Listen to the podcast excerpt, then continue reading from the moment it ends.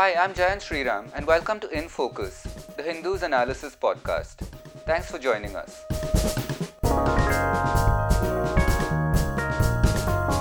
We are going to use this update episode to discuss the COVID-19 situation in Tamil Nadu. That's a topic very close to home for us since The Hindu is headquartered here in Chennai, of course. And over the past few weeks, Tamil Nadu has actually proved to be an interesting case study. There are some events that have led to a spike in cases, some wrong turns taken, and the Koyambedu market cluster is definitely one. The super lockdown that was announced for 4 days was another. And we'll discuss those briefly. But the other interesting numbers that we have here in Tamil Nadu is that at the moment, the state is probably conducting the most number of COVID-19 tests in the country. And that's one of the reasons for the sharp uptick in cases that we've been seeing over the past few days. Interestingly, a huge percentage of these cases are asymptomatic, and the mortality rate continues to be extremely low. So there are a number of interesting points to discuss about where we are at the moment and where we go from here. And I'm joined today by The Hindu's Tamil Nadu Bureau Chief, Ramya Kannan, who also tracks the health beat very closely. So thank you for listening to this podcast today. Just a reminder that you can find our podcast on Spotify, Apple Podcasts and Stitcher, among others. So do please look for us there. Search for In Focus by The Hindu. And here's Ramya Kannan. Ramya Kannan, thank you for joining us today. And we're talking about a really important topic, very close to us home here at The Hindu. And that's the situation in Tamil Nadu with regard to COVID-19. Now, the fact is that for a while, we were doing fairly well, and then things kind of took a turn for the worse. But before we talk about the reasons for that, perhaps you could just start by summing up what the situation is right now. Yeah, hi Jayant.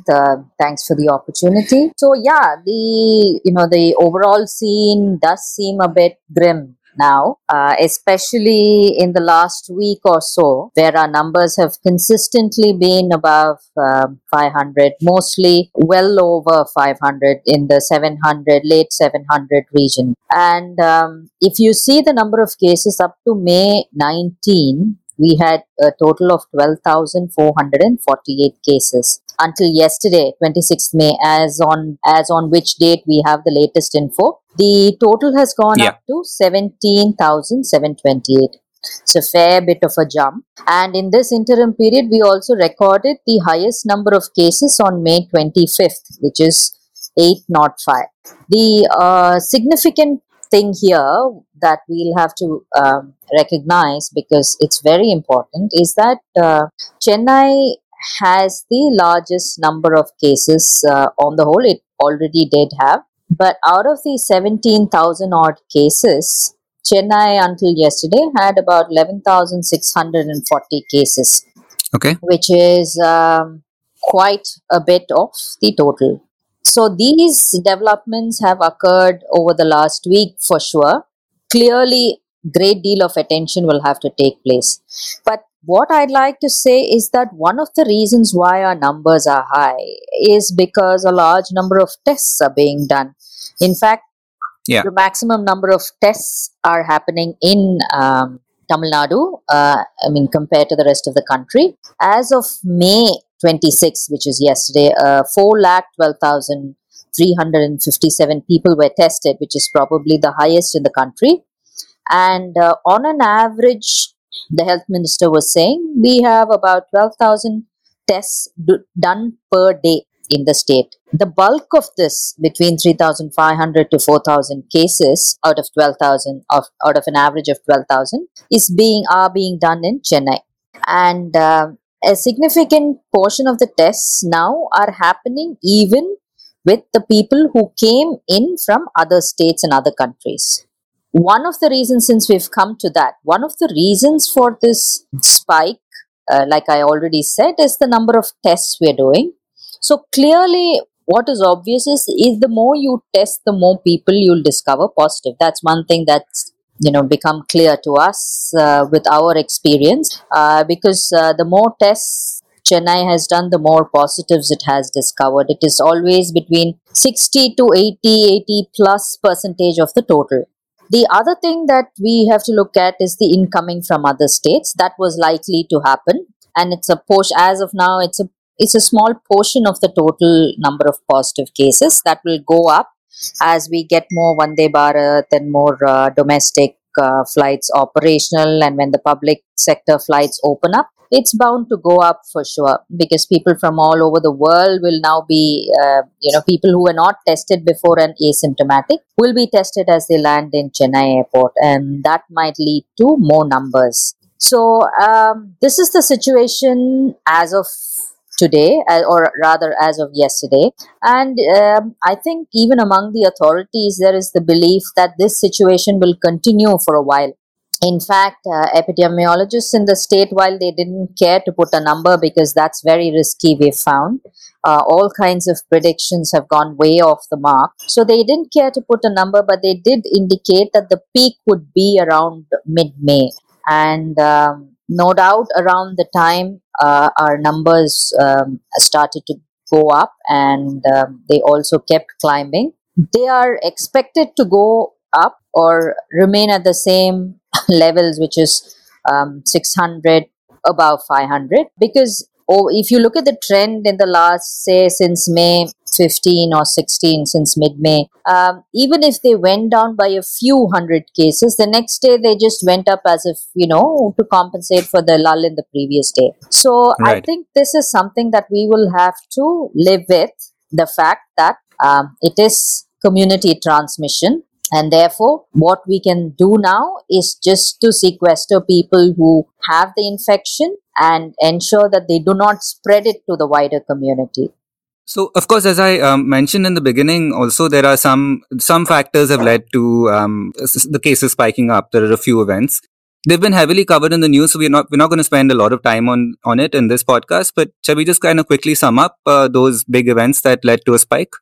Yeah, sure. The first thing is probably the Tablighi, the number of people that went to the Tablighi conference in Nizamuddin in Delhi and then came back. A large number of them tested positive. That was the first sort of crisis, the blip in the curve as we know it. The second thing is the emergence, that was the Tablighi cluster. The second thing was the emergence of the Koyambedu cluster, which has now seems to have spread to a large number of states across the country as well, because a large number of people who work here, who are migrant laborers and who've reached back home and then taken the infection to their communities. One of the precipitating factors is the super lockdown that was announced on April 26th in Tamil Nadu.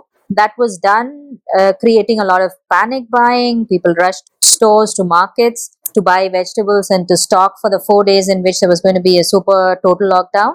And I think that was one of the other reasons that we are seeing reflected in large numbers today. So to understand Koyambedu is quite a task, because Koyambedu is spread over several acres.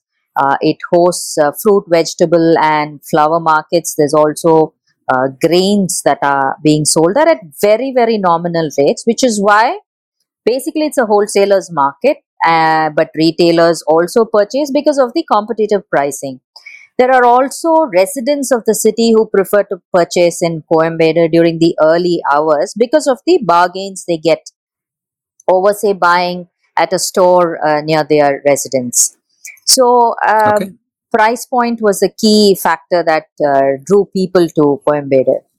So, I think this should have been a red flag for the state government. I think there were some efforts to shut down the market or split it in three and relocate the fruit, vegetable and flower vendors to different locations. But I believe that was met with some amount of opposition from the traders. Obviously, because, at that point of time, our numbers were low and I think they didn't really perceive it as a threat. Also, the manner in which the shops are located in Coimbatore, one visit will tell you how cramped the entire quarters are. People line up in large numbers. People did line up without, maintaining physical distancing or without even bothering to wear masks. There are a large number of workers, loadmen and people who drive trucks into the market and outside of the market. Who also caught the infection. They went back home and they spread it in their communities. So what could have been done in addition to removing the markets? In retrospect, it seems, and I think these suggestions were there initially, that a large number of the people of the lorries that were coming in, bringing in potatoes, for instance, were coming in from Maharashtra. And these truck drivers were not tested at that point. They came into the market, their goods were, loaded and unloaded, and they went back. So the suggestion that came later was that these people should have been stopped at the border, and Tamil Nadu government should have arranged for trucks to take these goods and bring them back into the city. And these truck drivers should be given PPEs and masks and supplied with sanitizers in order to have. This is one way they say that we could have prevented the Koyambedu cluster. The sort of last straw that broke the camel's back was the super lockdown. And that seems to have the pictures from those days are quite obvious. After the government announced the lockdown, there was incredible panic. People just rushed to markets to try and stock themselves. In fact, we were closing just for 4 days, but there was a great deal of panic in the city and in the state. It shut it down in 5 districts initially. And in these 5 districts, there was a demonstrable level of panic buying.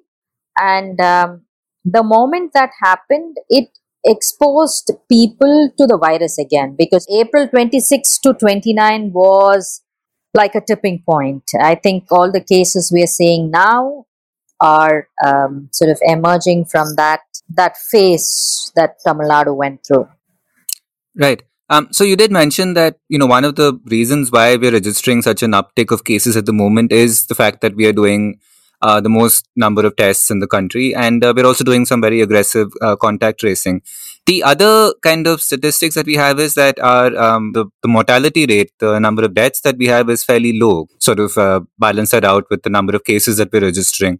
Have you spoken to the epidemiologists in our task force about that? What do they have to say about it? Sure. Yeah, one of the good things that we have been looking at is that Tamil Nadu has had a really low mortality rate.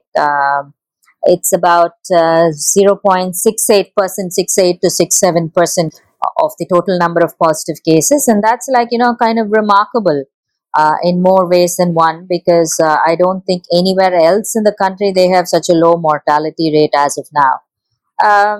There's also another interesting, aspect is that the number of discharged cases is growing by the day. So, as our numbers increase, then the total number of active cases are also increasing, but significantly the total number of discharged people, that is going up on a day-to-day basis. So, that is another hope for the state. So, as of now, I think we have about 8,256 people who are active, and the total number of discharged is 9,342. So, people are, it's also obvious with the death rate, when you look at the fatalities, it's clear that it is so low that the bulk of the people you are testing positive and who turn up positive are going home. So we used the government data earlier to say that about 85% of the population that tests positive remain asymptomatic. It is right. About 15% of the population. These are people with comorbidities. That's between 15 to 20%, actually 17 as an average, that sort of lapse into critical stages, and then they collapse, and they're not, the hospitals are not able to help them, and then they pass away. It's recorded as a COVID mortality. So the other thing that is, this asymptomatic, the large number of asymptomatics that we have not been able to explain why we have such a large number of people who don't show any symptoms, or they're pre-symptomatic, or they have very mild symptoms.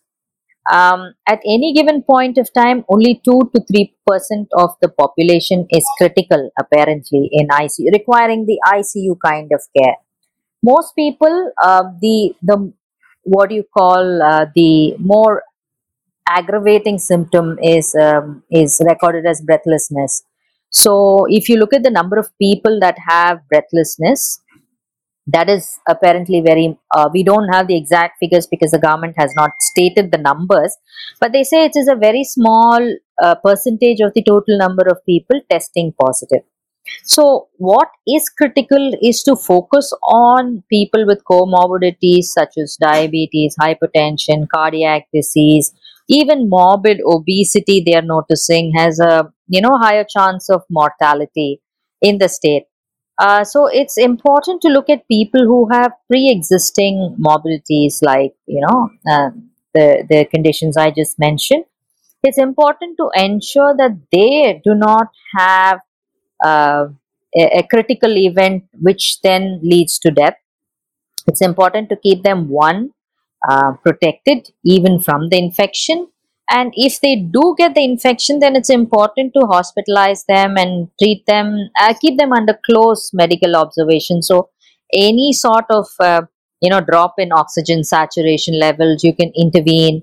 Any breathlessness, you can give positive airway pressure oxygen, and sort of watch out for the critical signs and prevent them from rushing into a cytokine storm, which seems to be the number one killer for COVID deaths. So right, so couple of more things. One is where do we go from here? We are conducting a huge number of tests, but actually in a way it's good that we are discovering a lot of asymptomatic cases, because that's one of the ways in which we can actually figure out which parts of the city, which parts of the state can sort of resume some kind of activity that's returning to normal. But what is the strategy from here? Do we just sort of ramp up testing even more? Yeah, I think that's what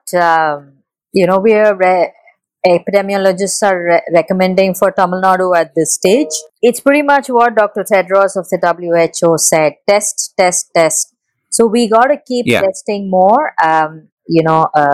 Gohanandam, who was a former city health officer, says, don't be afraid to find new cases, because that's an indication that you're closer, that many people closer to stamping out the virus itself. Yeah. That should be the guide for the, health managers in this country. But unfortunately, there's a, sort of a disturbing trend because from excellent contact tracing to testing all kinds of symptomatic and asymptomatic cases, as in the case of the Tablighi, we've moved to following a central government notification which says that only symptomatic people be tested, even if they are primary contacts of people who have tested positive. Now, I'm not sure that that is going to help the state in any way. It might retard its efforts. I mean, given that this state is testing the second largest numbers in the country, it's going to be really difficult if we start ignoring the primary contacts of people who've tested positive. By primary contacts, I mean people who've lived with them in, closed rooms, people basically their family members, or even if the positive person goes out to work, then colleagues of the person who tested positive. Because people live and stay in air-conditioned atmosphere, which apparently helps the virus propagate faster. So these are some of the concerns that emerge now. It is being said that Tamil Nadu or Chennai itself must do about 8,000 cases. If it does 3,500 cases now, it needs to do 8,000 cases. Do these cases have to be located, the bulk of them, do they have to be located in the red zones, in the containment areas where it seems to be spreading despite having barricades and not allowing the free movement of people from these areas? Or should we reserve it, to test the general population, since there is a great belief that community transmission is already here, though government officials will deny it until they're red in the face. So these are some of the questions. There is no doubt we have to be testing more. And I think a crucial error is being made by not testing the contacts, the really, close contacts of people who do test positive. In some sense, as the numbers are growing, they are recommending, home isolation for patients who have no other comorbidities, who are healthy otherwise and who are asymptomatic.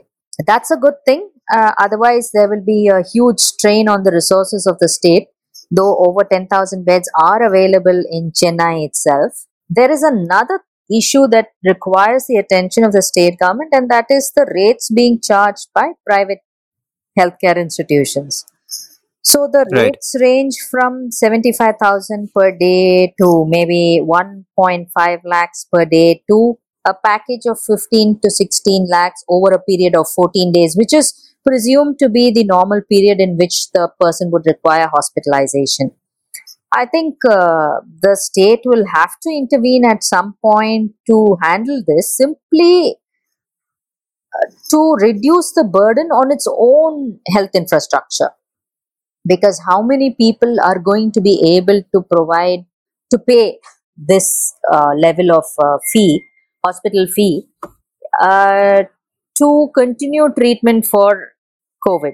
So basically, since most of these people are asymptomatic, they probably do not require a great deal of care, but this hospitalization ensures that they are isolated from the rest of their families, especially if they live in close quarters, in cramped quarters, and they're not able to self-isolate at home.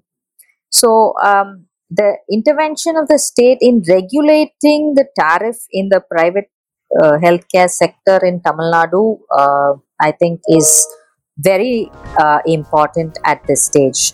Ramya Kannan, thank you for joining us. Thank you. Bye.